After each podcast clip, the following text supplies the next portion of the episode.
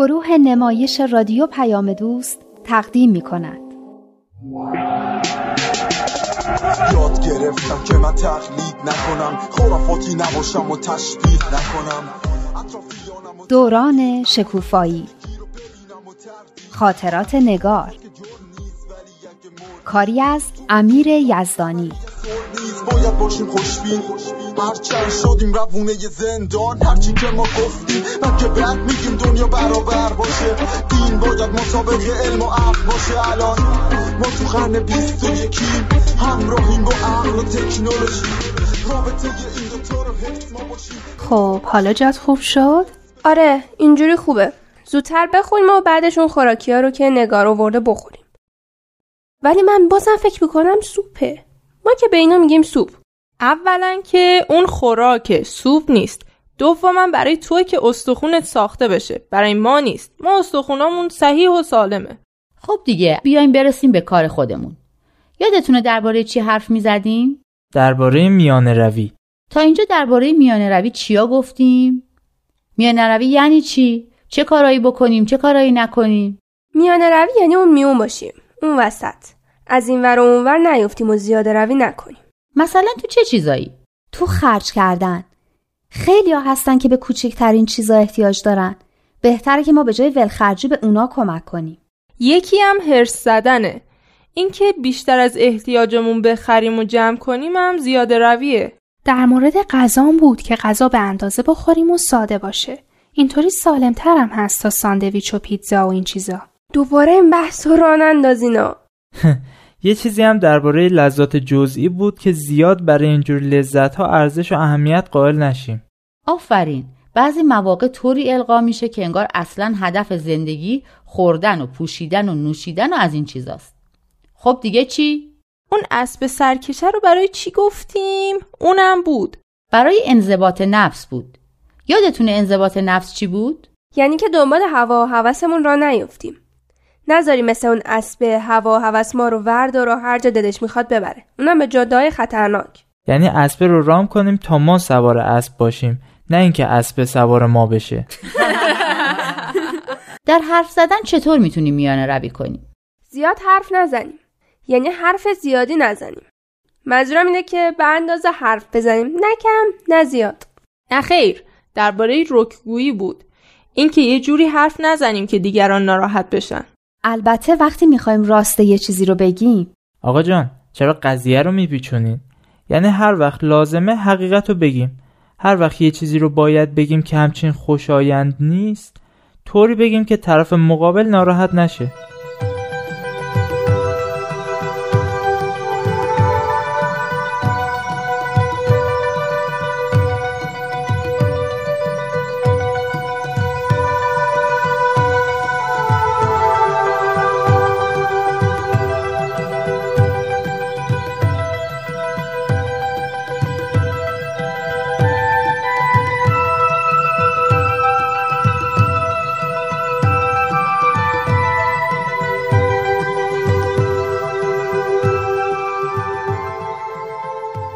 خیلی هم عالی. پس بریم سر جمله بعدی. پسرها و دخترها باید در روابط خود تنظیح و تقدیس را رعایت کنند. این یعنی چی؟ این ما رو به میانه روی نزدیک می‌کنه؟ تنظیح و تقدیس چی بود؟ پاکی بود نه؟ آره تنظیح که یعنی پاکی و دور بودن از بدی ها و عیب ها تقدیس هم یعنی پاکیزه کردن. دوتاش تقریبا یه معنی رو میده. پس معنیش میشه که دخترها و پسرها باید در روابط خودشون پاک باشن. روابط پاکی با هم داشته باشن. خب این جملهش درسته. اون وقت چه ربطی به میان روی داره؟ یعنی زیاده روی نکنن دیگه اگه زیاده روی کنن از حد پاکی خارج میشه همون افراط و تفریته نه اینکه چه می‌دونم اصلا هیچ دختری یا پسری با هم حرفم نزنن نه اینکه دیگه خیلی دوست بشن دیگه بیش از حد دوستی هم مگه بیش از حد داره؟ سمانه باز دوباره تو گیر دادی یا؟ نه جدی میگم. اون دفعه گفتیم دوستی واقعی یعنی اینکه به رشد و تعالی همدیگه کمک کنیم. برای همدیگه فداکاری کنیم دوستمون رو تو هر چیز خوبی که داریم شریک کنیم از همدیگه پشتیبانی و حمایت کنیم و این حرفا. مگه این چیزا زیادی هم داره؟ مگه میشه زیادی به رشد و تعالی همدیگه کمک کنیم؟ خب یعنی در همین حد. دیگه وارد یه چیزای دیگه نشن که پاکی دوستیشون رو از بین ببره. مثلا وارد چه چیزایی؟ چه می‌دونم؟ عشق و عاشقی و این چیزا دیگه. اگه یادت باشه قبلا دربارش صحبت کردیم. صحبت از عشق و عاشقی و اینا کردن مال کسایی که می‌خوان با هم ازدواج کنن. بقیه روابط هم دیگه فقط یه دوستیه. عشق و عاشقی نیست. نظر تو چیه ندا؟ مریم درست میگه؟ آره دیگه. دوستی که خوب تعریفش کردیم. بعضی چیزا فراتر از دوستی های ساده هستند که مال کسایی هستند که قصد ازدواج دارن. مثل همین عشق که مریم گفت. بعضی چیزا مخصوص بعد از ازدواج هستن و فقط مال کسایی هستن که همسر همدیگه میشن و در کل مسیر زندگی همراه و همدم همدیگه هستند. نه برای اینکه آدما یه مدتی موقتا در کنار همدیگه باشن و چند وقت بعدش از هم جدا بشن. حالا اگه بدون ازدواج مثل تو بعضی از این فیلم ها اینا چی؟ منظورت؟ خیلیا هستن که با هم دوست میشن یه مدت با هم هستن هر وقتم مشکلی پیدا کردن از هم جدا میشن. آقا راحتتون کنم روابط جنسی رو میگه. تو خیلی از این فیلم خارجی هستا. مگه یادت نیست که گفتیم هرچی دیدیم یا شنیدیم و دربارش فکر کنیم و به عقل خودمون بسنجیم که درسته یا نه؟ خب منم همینو میگم دیگه با عقلمون بسنجیم. یادتونه که گفتیم لذت های جسمانی برای این هستن که نیازهای جسمی آدم برآورده بشه؟ آدم سالم باقی بمونه و نسلش هم برقرار بشه و منقرض نشه؟ یعنی اینا مکانیزم هایی هستن که خداوند در وجود انسان گذاشته. برآورده کردن این نیازها اگه به روش خودش صورت بگیره به سلامت و سعادت انسان هم خیلی کمک می‌کنه. مثلا یکی از این نیازها نیاز به غذاست. اگه آدم غذا نخوره چی میشه؟ میمیره. اما اگه تو خوردن زیاده روی بکنه یا غذای آلوده بخوره آیا به نظر شما بازم به سلامتیش کمک می‌کنه؟ نه. ما معمولا سه وعده غذا می‌خوریم. چند تا هم میان وعده. سعی می‌کنیم همه مواد مورد نیاز به بدنمون برسه. هر چیزی رو هم قبل از خوردن میشوریم و برای خوردن آماده می‌کنیم. یعنی یه آداب و ترتیبی داره. درسته؟ قبول دارین؟ خب بعضیا شاید این کارا رو نکنن. اما اگه کسی نکات مربوط به بهداشت و تغذیه رو رعایت نکنه سالم میمونه. مثلا یه بار شام نخوره یه بار ناهار. غذا خوردنش زمان و ترتیبی نداشته باشه. غذای کثیف و آلوده بخوره هرچی دلش خواست بخوره. مثلا فقط شیرینی و شکلات و نوشابه بخوره. به نظر شما یه همچین آدمی سالم میمونه؟ نه خیر. یه همچین آدمی دیر یا زود مریض میشه و کارش به دوا دکتر می‌کشه درسته؟ در مورد بقیه نیازهای آدم هم همینطوره. هر نیازی رو باید به ترتیب و آداب درست خودش برآورده کرد. نه همینطور هر دنبیل و دیمی. نه مثل آدمی که سوار یه اسب وحشی شده باشه و همراه اسب به هر طرف کشیده بشه. آفرین دقیقا. در مورد نیازهای جنسی هم آداب درستی وجود داره که سلامت فرد و خانواده حتی جامعه رو تضمین می‌کنه. اونم که مال بعد از ازدواجه. آفرین یه جنبه از پاکی دقیقا همینه. بهش میگیم افت و اسمت این هم یه فضیلته که هم زندگیمون رو در این دنیا به مسیر درست میندازه هم یکی از اون فضائلیه که می‌تونی با خودمون با عالم بعد ببریم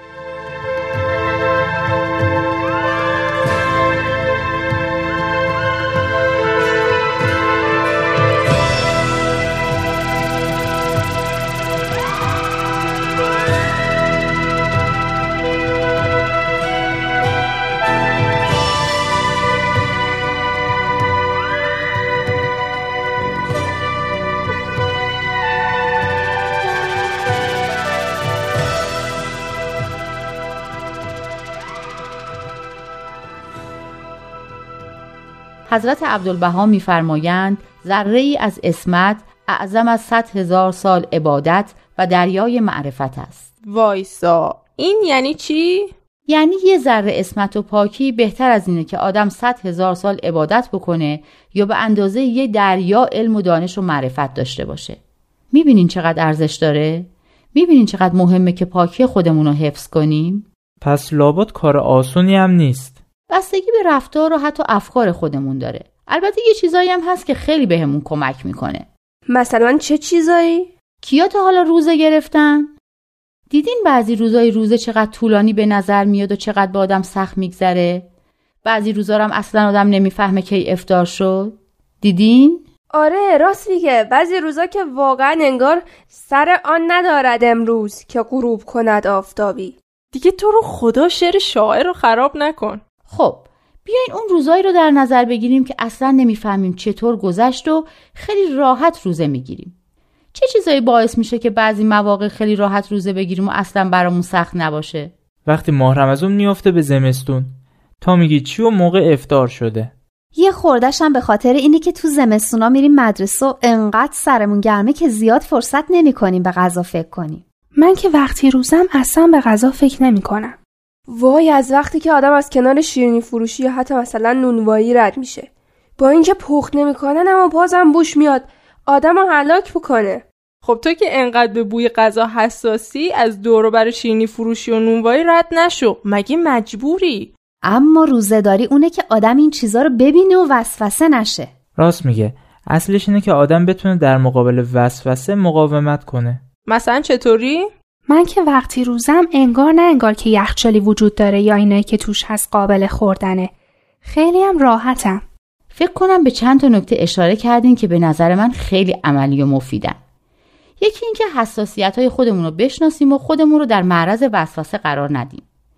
یکی هم این که سر خودمون رو به یه کار مفیدی گرم کنیم تا اونقدر گرم کار بشیم که اصلا در مورد اون چیزی که وسوسمون می‌کنه فکر نکنیم. اینایی که گفتیم در مورد همه نیازهای ما و در مورد همه وسوسه ها صدق می‌کنه. یعنی مثلا در مورد دختر و پسرا افت و اسمت آره دیگه. کارایی نکنیم که ممکنه وسوسمون کنن یا ارادمون رو ضعیف کنن. مثل قبلا که گفتیم بعضی فیلم ها و تصاویر یا بعضی صحبت ها شوخی ها بعضی از این صحبت ها شوخی ها با پاک نگه داشتن چشم و گوشمون اصلا جور در نمیاد. مواظب این چیزا باید باشیم. اصلا یه بار گفتیم که باید ورودی های مغزمون رو پاک نگه داریم تا خروجی هم پاک از کار در بیاد. من فکر کنم کلا نباید خودمون رو در موقعیت هایی که ممکنه برامون چالش برانگیز باشه قرار بدیم. مثل تنها با کسی بیرون رفتن.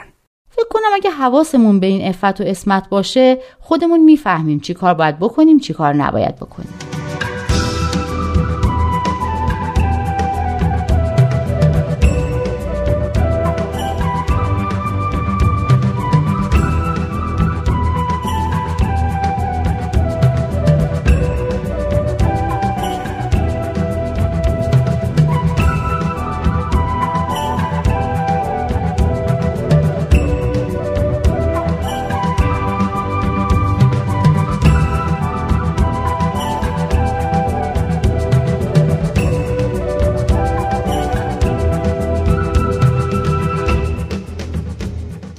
ندا من یه چیز دیگه هم به فکرم رسید.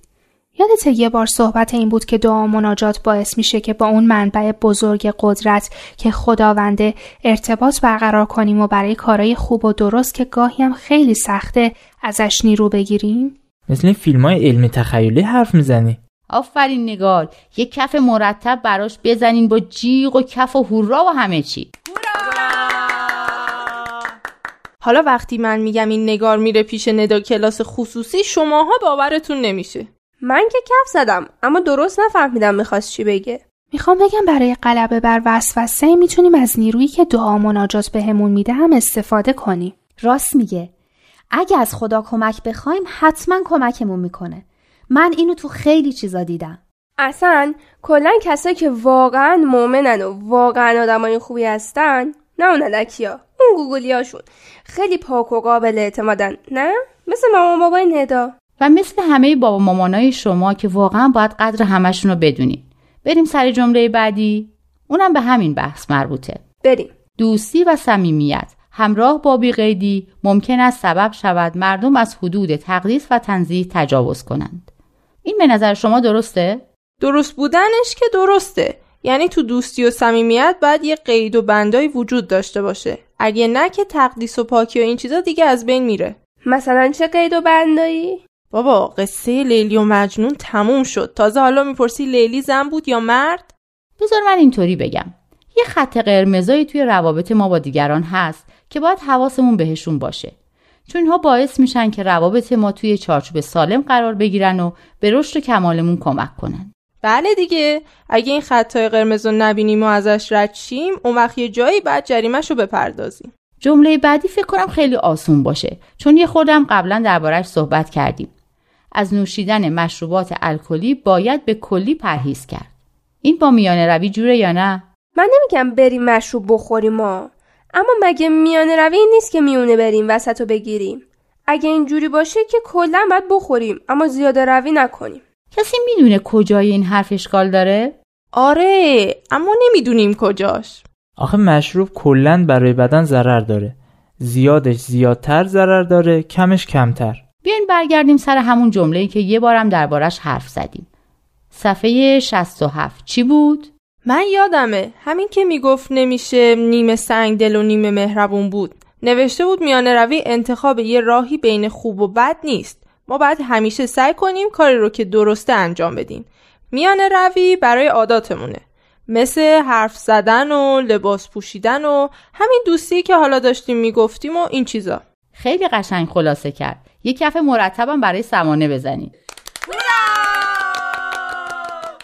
از لطفتون سپاسگزارم دوستان. آخیش داشتم کم کم عقده‌ای می شدم فکرم فقط نگار حرفای جالبی می‌زنی که بعد براش کف زد. اینو بدونین که همتون فوق‌العاده این خیلی قشنگ مطالب و تجزیه تحلیل می‌کنین. من که خیلی کیف می‌کنم. کلی چیز یاد می‌گیرم. راست میگی؟ تو از ما چی زیاد می‌گیری؟ من فکر می‌کردم همه اینایی که ما میگیم و تو خودت بلدی. این فکر رو نکنین. خیلی از چیزایی که به فکر شماها می‌رسه برای منم تازه است و قبلا به فکر خودم نرسیده. راست میگی؟ پس اگه اینطوری یک کف مرتب برای خودمون بزنیم. همراه با جیغ و هورا و سایر مخلفات. یاد سپنتا افتادم که تا یه چیزی میشه میگه خاله حالا کف بزنیم. عاشق کف و جیغ و هوراست. راستی از کلاس اطفال چه خبر؟ چطوره؟ گاهی وقتها دیوونه می‌کنن اما عاشقشون. عالم انسانی رو وحدت بدیم همه اصول دین ها رو هدف بدیم. با یه دنیای متحد طرف بشیم همه حرفمون یکیه. یکیه. خدا بند بشناس و فرق تو با دینت. اشکاف ببین عقل تو چی میگه. مهم اینه دین توی قلب تو